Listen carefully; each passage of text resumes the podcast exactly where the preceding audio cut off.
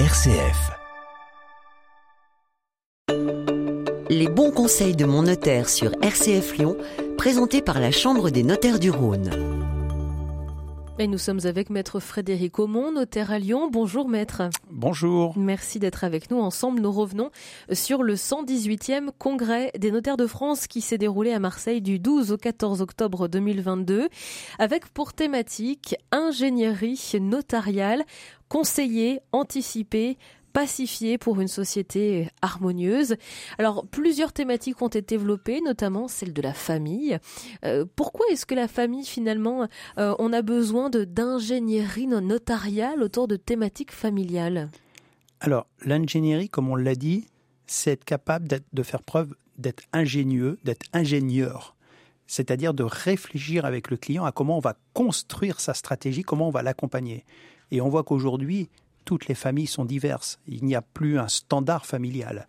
Et donc, il faut s'adapter à chaque situation, à chaque contexte pour arriver à trouver la solution qui soit la plus sécurisante, la plus apaisante pour l'ensemble de la fratrie. C'est ça qui est important. Mais est-ce que la loi permet finalement autant de souplesse? Alors, la loi est de plus en plus souple. En effet, les dernières lois, depuis ces 10-15 dernières années, sont des lois très souples qui se sont adaptées. Mais néanmoins, nous avons identifié des problématiques où véritablement il y a de l'insécurité juridique, où il y a des problèmes de blocage, et nous avons fait des propositions en la matière. Alors par exemple, est-ce qu'on peut en parler? Est-ce qu'il y a quelques points qu'on pourrait évoquer aujourd'hui ensemble? L'insécurité, on le voit sur deux points. Premièrement, le régime matrimonial. Nos clients ont l'impression de connaître leur régime matrimonial, mais on se rend compte que finalement, ils ne le connaissent pas. Donc on a pensé qu'un régime d'information préalable au mariage qui serait donné par le notaire serait peut-être à même de mieux les informer sur ce qu'est un régime matrimonial, comment il fonctionne et quelles en sont les implications patrimoniales et familiales.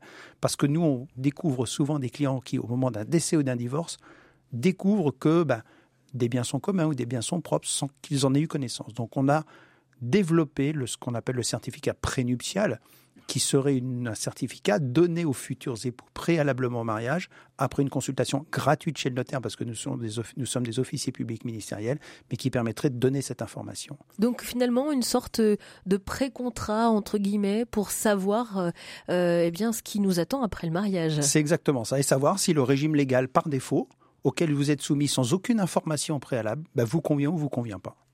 Ça, déjà, c'est un premier point euh, sur lequel vous répondez à cette problématique d'insécurité autour du régime matrimonial et de l'information euh, que l'on peut avoir ou que l'on croit avoir. Est-ce qu'il y a d'autres points un peu spécifiques autour de la famille sur lesquels vous avez réfléchi lors de ce congrès? Alors, exactement, on a également réfléchi à ce qu'on appelle la contribution aux charges du mariage. Vous savez que quand on est marié, chacun des époux doit contribuer aux charges du mariage. Cette notion de contribution aux charges du mariage est une notion qui est essentiellement jurisprudentielle. Et on voit que la jurisprudence d'un tribunal à un autre n'apprécie pas de la même façon cette contribution aux charges du mariage, ce qui peut avoir des implications dans le cadre de familles recomposées, en cas de divorce ou de décès. on peut parler concrètement, qu'est-ce que c'est que la contribution Contribution? aux charges du mariage, c'est lorsque, par exemple, j'achète un bien immobilier, est-ce que je considère que ce bien immobilier a été financé exclusivement par monsieur Est-ce qu'il lui appartient Est-ce que c'est au titre de la contribution aux charges du mariage? Est-ce qu'il a droit, par exemple, à une récompense au profit de, son patrimoine s'il a financé avec de l'argent propre alors que madame en a la propriété pour moitié? C'est toutes ces questions-là. Aujourd'hui, par exemple, de façon très concrète, on peut avoir l'achat d'un bien immobilier au nom des deux époux, financé par un seul époux. Cet époux a financé 100%, considérant peut-être que bah, il a une créance contre madame. Et la jurisprudence va dire non parce que c'était une contribution aux charges du mariage, on a contribué à l'entretien et à l'éducation du ménage. Et ça, les époux le découvrent.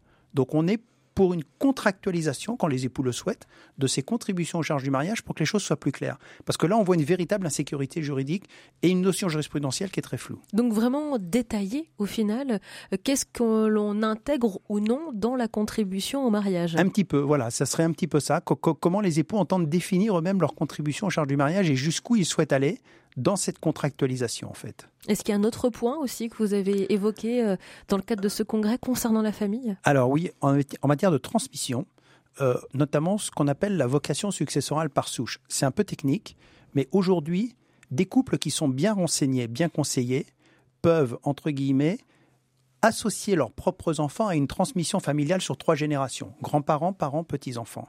Mais ça, il faut être bien conseillé. Nous, ce qu'on souhaite, c'est que tous les Français qui souhaitent associer leurs petits-enfants à l'occasion du décès d'un parent puissent le faire. Aujourd'hui, ça n'est pas possible. Un enfant, soit il hérite, soit il renonce à la succession de ses parents. Nous, on souhaiterait qu'il puisse hériter partiellement et que ça passe aussi partiellement au profit de ses enfants, légalement. C'est ce qu'on appelle la vocation par, par souche. Ça, aujourd'hui, ça n'existe pas et ça, on voudrait le démocratiser pour tous les Français. Voilà, et donc peut-être que ces propositions euh, qui sont issues de ce 118e congrès des notaires verront un jour le jour. Pour l'instant, on ne peut pas le savoir. On va y travailler. Merci beaucoup, Maître Aumont, euh, pour ce premier retour euh, sur le 118e congrès des notaires de France. On y reviendra la semaine prochaine ensemble. ensemble. Merci à vous. Merci beaucoup. C'était la chronique Les bons conseils de mon notaire. Plus d'infos sur le site chambre-rhône.notaire.fr.